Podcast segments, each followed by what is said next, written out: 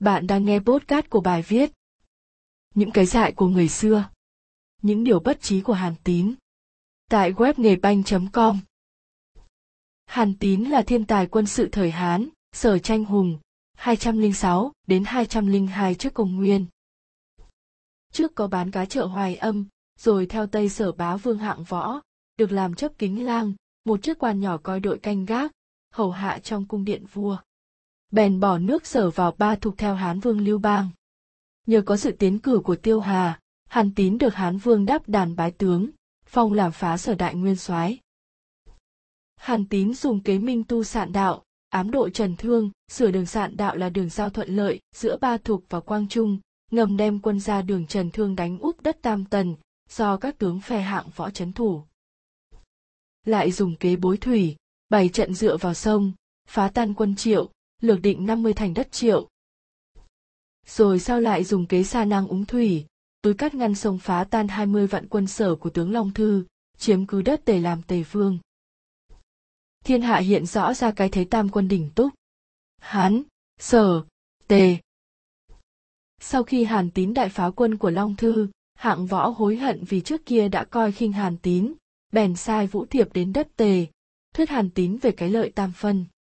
Hàn Tín mê muội không nhận thức được cái lợi chính trị ấy. Chí sĩ đất yên lá khoái triệt cũng thuyết tín về cái thế tam phân. Tín cũng mê muội không chịu nghe theo. Lúc làm tề vương, uy thế của tín đủ nạt được cả sở và hán, nên hán vương rất lấy làm lo. Hàn tín không chịu hiểu rằng uy thế có thể nạt được chủ của mình, thì thân của mình nguy, nên vẫn cứ hợp binh với hán vương để tiêu diệt Tây Sở ở Cai Hạ. Cai Hạ nhất chiến ô trùy quệ, một trận đánh ở cai hạ, ngựa ô trùy của hạng võ què không chạy được nữa. Nói bóng là tây sở thua đo ván, đành chịu chết cương nghiệp bá vương tan như cho bụi. Sau trận chiến thắng năm 202 này, hán vương lưu bang lên ngôi hoàng đế, ấy là vua cao tổ nhà hán. Cao đế phong cho hàn tín làm sở vương. Như thế là một cách đoạt khéo đoàn quân thiện chiến của hàn tín vậy. Hàn tín không biết như thế, vui vẻ tự phong rồi báo ân, báo oán phun vặt thời còn Hàn Vi ăn nhờ, đi bán cá. Hắn cao tổ sợ để Hàn Tín lâu ngày trên đất sở, nó lại luyện tập tổ chức được đoàn binh thiện chiến khác thì nguy. Bằng nghĩ ra cách ngụy du vân mộng giả cách đi tuần du đầm vân mộng. Sở vương Hàn Tín phải đến nơi tiếp rước.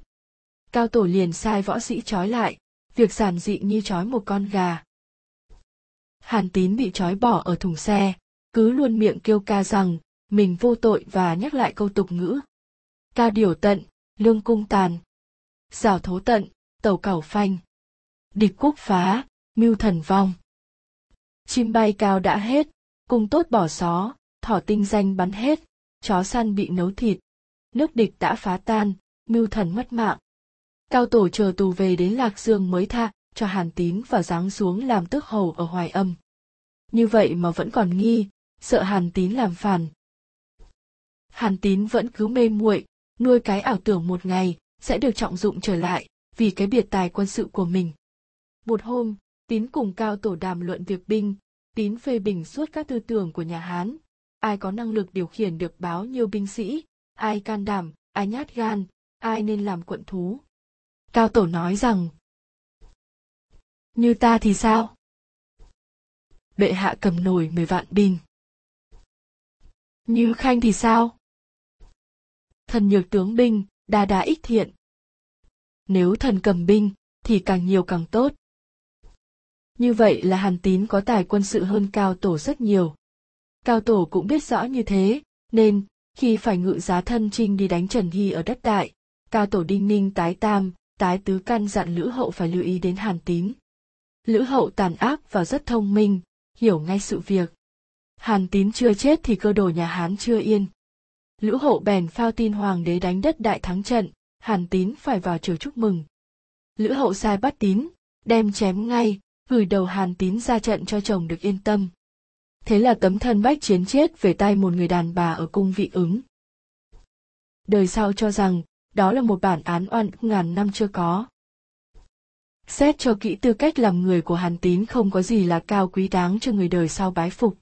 Lúc còn làm sở vương hắn tín nhẫn tâm bức tử bạn cũ là trung ly muội Trung Ly muội nguyên là tướng Tây Sở, tay chân thân tín của bá vương hạng võ, hạn võ thua trận ô giang, Trung Ly muội không ra mặt Hàn Hán, chạy về núp bóng Sở Vương Hàn Tín. Bạn gián điệp mật báo với hoàng đế nhà Hán sự việc. Hàn Tín sợ vua nghi đến mình, nên muốn nạp đầu Trung Ly muội để hoàng đế được yên tâm. Trung Ly muội bảo với Hàn Tín rằng: Ngày nay ta chết thì ngày mai đến lượt mày. Quả đúng như thế, Hàn Tín mê muội không biết dùng Trung Ly muội làm tấm bùa hộ mạng cho mình. Nếu Trung Ly muội còn sống, hoàng đế chưa chắc đã dám khuyến cáo Lữ Hậu phải giết Hàn Tín.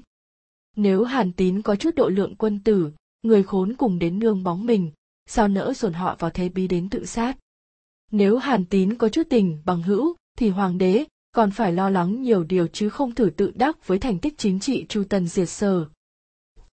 Hàn Tín chết vì tự rước lấy cái chết đó mà thôi. Đất sở liền với nước Nam Việt, sao Hàn Tín và Trung Ly muội không chạy về đó xem sao?